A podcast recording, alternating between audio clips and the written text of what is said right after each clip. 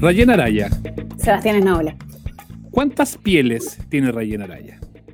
Eh, así como en el closet, esa cuestión es muy old school, no se usa. No, no, no, no. Perdón, la literalidad es demasiado mía.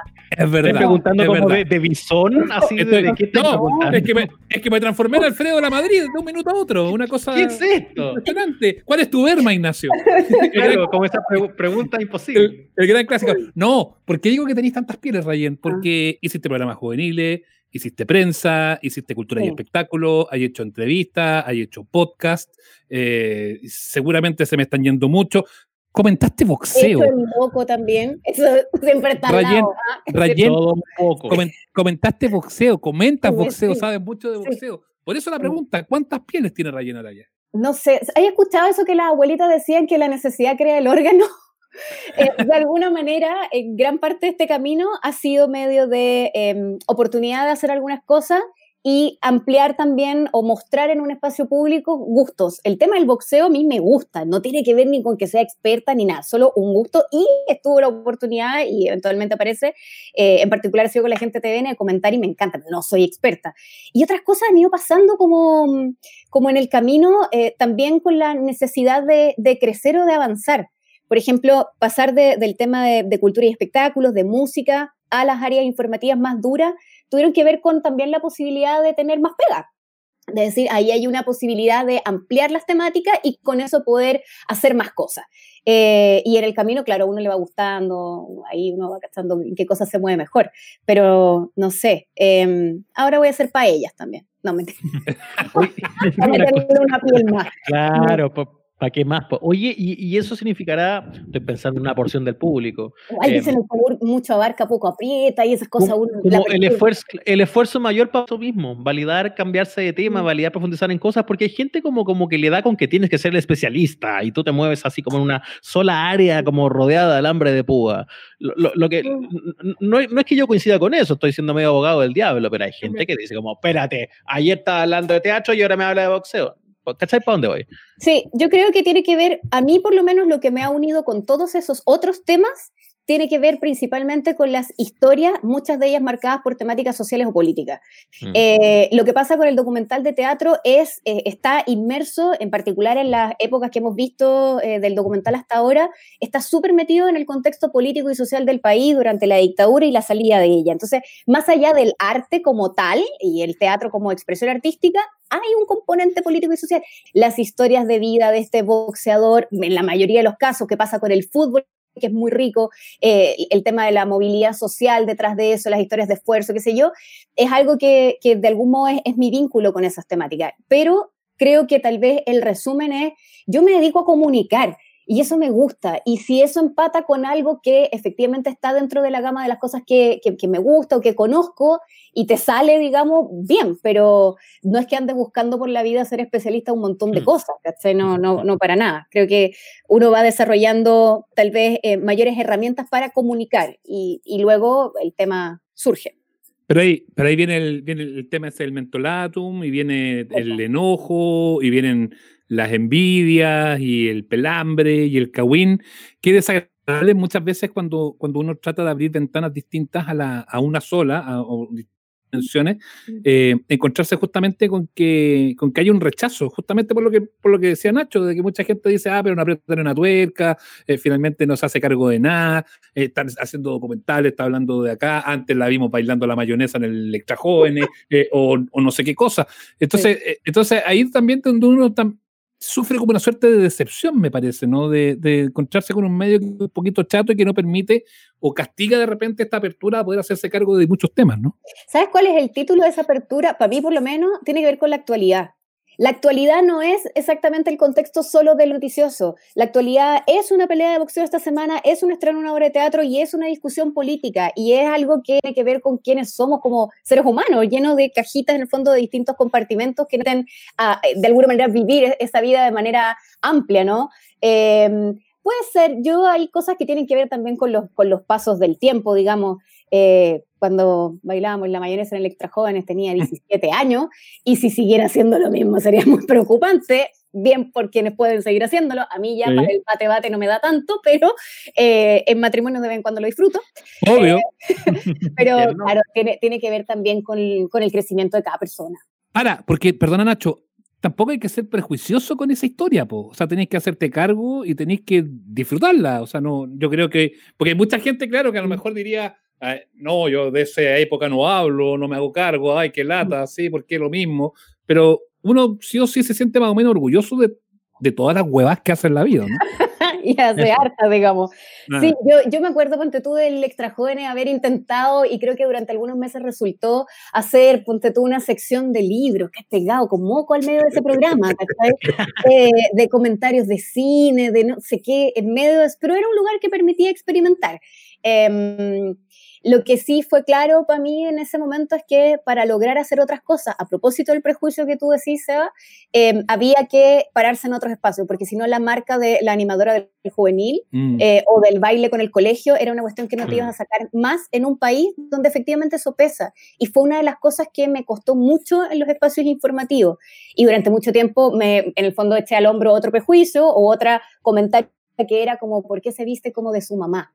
Porque andaba siempre con chaqueta, los lentes, no sé qué, porque era la más chica, porque venía de un espacio donde además era de gente muy chica, entonces como que había que verse con más años para ser serio, eh, y esos son puros prejuicios finalmente.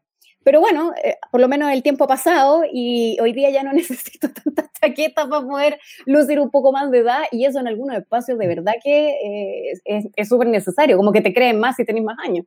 Y parece que la transición es más fácil. ¿ah? Incluso estoy pensando así como en nuevas generaciones de comunicadores. Menos, menos esto de tener como que hacer la pose o disfrazarte para quemar el puente o, tratar así como de marcar una diferencia muy jodida de miren, soy mírenme ahora que soy grande. Eh, y, eso, y a eso quiero llegar a, la parte de ser consumidores de medios, porque cuando no estamos haciéndolos también estamos haciendo zapping. ¿Qué te pasa hoy día viendo tele? Hoy día viendo... Eh, uf, de todo me pasa. Me pasa que mm, eh, mientras más veo producción Netflix y otras, más me cuesta ver algunas cosas locales, lamentablemente. Me parece que eh, la televisión pública es súper relevante y es necesario dar esa batalla ahora que se les ocurrió que hay que vender TVN, que es necesario, porque, porque es de algún modo el espacio de editorializar cosas país y es necesario que eso exista y, y, bien por quienes lo podemos defender de alguna manera también en, en las vocerías públicas, digamos. Em, fuera de eso, creo que hoy día, por ejemplo, la televisión abierta sigue siendo súper relevante, súper hegemónica, la gente hoy día eh, ve mucha más tele que antes a propósito de lo de la pandemia, cuando pensábamos que la tele estaba eh, retirada, digamos, ¡pum!, viene esta cuestión que nos encierra y nos hace muchas horas de televisión. Y la política se hace en los matinales, yo no me lo habría esperado. Es una locura. Ah, eh, de verdad es como te explota la cabeza viendo esas discusiones. pero para, hay oportunismo de los dos lados. Porque porque los canales obviamente están viendo cómo, cómo capitalizar. Los canales van a ir, van a los ir. Canales, los canales están perdidos. Los canales no tienen idea qué cresta quiere ver la gente. Yo creo esa es como mi, mi definición en este minuto. Y, y, como los políticos en el canal 1 rinden, bueno, el canal 2 lo hace, y el canal 3 lo hace, y el canal 4 lo hace. Finalmente tú pasáis por las pantallas del 7, del 9, del 11, del 13, o en la tarde en la red, en la, que hace como un matinal de tarde, eh, y te das cuenta que son las mismas caras, son los mismos formatos, porque también se perdió un poquito el, la, el, o sea, o sea se, asumió un riesgo a, a innovar. Ahora, eh, yo creo que es bueno, sea, que, digamos, ocurra en unos espacios más allá de si el matinal es el ideal o no, que a mí en particular, por cómo ocurren los matinales, creo que no, pero me parece que está bien que se hable de política y de cosas que tienen que ver con la ciudadanía en espacios que no sean lo informativo. Es que yo creo que no es sincero, por eso, por eso, por eso te detenía. Exacto, exacto. Eh, yo creo que es bueno que ocurra, pero claro, no es sincero, pero además a veces ocurre con, pucha, con tanta falta de preparación para algunos temas que da un mm. poco de pena, porque se desaprovecha también esa oportunidad. Y creo que ahí de vuelta falta esa responsabilidad de entender que si tenéis cuatro horas de, cuatro horas de programa, y, a veces más, eh, donde se está discutiendo eh, temáticas país relevantes, sacarle eso en términos formativos también sería sumamente relevante y creo que se hace más bien solo con el afán de espectáculo. Y ese es el lado cojo. Sí, hubo un momento de, perdona Sebas, que pensaba agarrando esto mismo, de los protagonistas de esta conversación ahí, a propósito de, los matinales, hubo un momento de las semanas posteriores al estallido social, donde empezamos a, ver voces bien interesantes y que salían pocos medios de comunicación. Eh, ver entrevistados o en paneles ahí sentados en el estudio a, alcaldes de comunas periféricas o a líderes sociales que, no tenían el espacio de la tele abierta. Y fue como, pero qué interesante. desmitificada. Eso es fantástico. Escucha, que hemos estado en tele, ¿cuántas veces nos dijeron, no, pero que esto hay que hacerlo como para la señora Juanita? Ah, la señora Juanita que como que no entendiera nada. Y, vimos durante cuánto rato eh, declaraciones de las típicas eh, sacadas de cuñas a, público en la calle, que se mandaba tremendas declaraciones súper informados, súper al tanto de lo que estaba pasando en materia política, que fue romper el mito de la señora Juanita. Como para decir, no me diga nunca más, como que la gente solo quiere ver esto. Eh, pero siento que después como que perdimos el impulso, no sé qué pasó, pero yo volví a ver a los mismos alcaldes y volví a ver a, los mismos señores como más, más típicos. Ah, yo tengo, yo, tengo una, yo tengo una tesis, pero se las doy en privado. Ah, muy bien.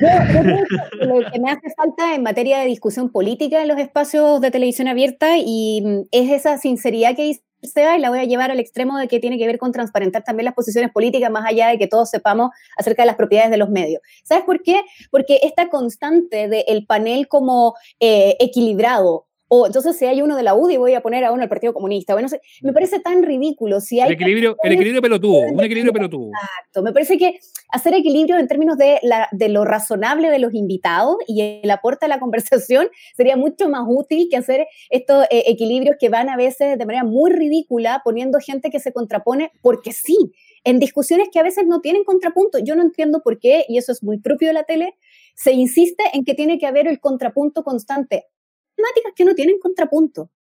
Eh, y, creo que en eso como que existe ese pie forzado constante que de nuevo lo vuelve poco honesto. Mm, es verdad. La última, vacuna y antivacuna. Darle el mismo espacio a esa gente. No, no Toma posición, digamos. es lo que yo esperaría al menos. Mm. La última, porque Ryan se tiene que ir y, ya me parece que es un exceso de abuso esto, Ignacio. toda la semana acá, pues. Toda la semana. Eh, Estuviste en el, en, bueno, en el 11 cuando partiste, estuviste en el Mega, estuviste en el 13, eh, ahora... El cable. E, exacto, en todos lados, en la Bio Bio. Eh, yo creo que no, te ha faltado medio por estar. ¿Cuánto echáis de menos el mainstream? Porque hay algo de eso también. Eh, el, el, underground, de estar, en, de estar en, un súbela o de estar haciendo un podcast como este, es chori. Pero el mainstream te da una cosa distinta. Obvio. Yo creo que jamás voy a perder la, vocación de masividad eh, y, mientras pueda estar en más lugares para decir cosas, creo que lo voy a intentar seguir haciendo porque es relevante para mí hacerlo, eh, en el sentido también de, del camino en el que uno va adquiriendo compromisos con otras causas. Eh, pero, mm, ¿sabes qué? El, el, gusto particular del underground tiene un espacio de masivo, que es que, bueno, las redes sociales hoy día son como lo más masivo que hay, digamos, pero fuera de eso, es que cuando alguien te dejó hablar de lo que tú querías hablar, no hay vuelta atrás. Y transar eso para volver al mainstream sería demasiado difícil. Por eso es que mi, participación en el mainstream hoy día viene más dada de eventualmente el, pololeo como de puertas afuera, voy, estoy en un capítulo, me devuelvo, pero pertenecer al mainstream teniendo que asumir el código que conozco, digamos, que existe en ese lugar me costaría mucho, a menos que fuera como de panel de algo, que sé, pero hacerte cargo de una, de una conducción eh, que tiene una mirada editorial y no poder decir lo que piensas, sin ser talibán, ojo, porque yo entiendo límites comerciales y qué sé yo, lo, entiendo perfectamente. O del, o límite que te plantean los medios nomás, no necesariamente comerciales. Claro, pero hay cosas que no, que no podría. Y lo que me pasa hoy día, en particular en Súbela, y que es lo que pasa en general en los, en los espacios de, redes sociales o, o, en Internet, en YouTube, lo que sea, es que, claro, cuando logras hacerte cargo, esto es como los músicos, te compraste tu propio máster. Mm. Entonces te hiciste cargo de tu propia editorial. Mércale, tiene un sabor tan rico que volver atrás es muy difícil. Uno se va poniendo más intratable, la verdad. Y mete uno las patitas al agua con susto al principio, pero ya cuando la contraste te decir y resulta rico. No, no tiene retorno. Mm. arroba Rayen Araya en todas las redes sociales. Y la para bien y para mal. Para bien y para mal. ¿ah? Reclamos ahí mismo también. Exactamente. Sí, están rudas las redes sociales, pero nada, aguante y defendiendo el contenido, como siempre se lee en tu biografía de Twitter. Gracias por conversar en esta yapita con los amables oyentes. Oye, feliz de estar, amables oyentes, le he escuchado varios capítulos muy entretenidos, así que muchas gracias. Sobre todo aquel mítico capítulo de la mascarilla hecha con polera. Eso va a trascender, te digo. ¿ah? Eso va a ir del underground al mainstream, así que saludos compañeros. Chao, Rayen. Gracias. muy bien. chao.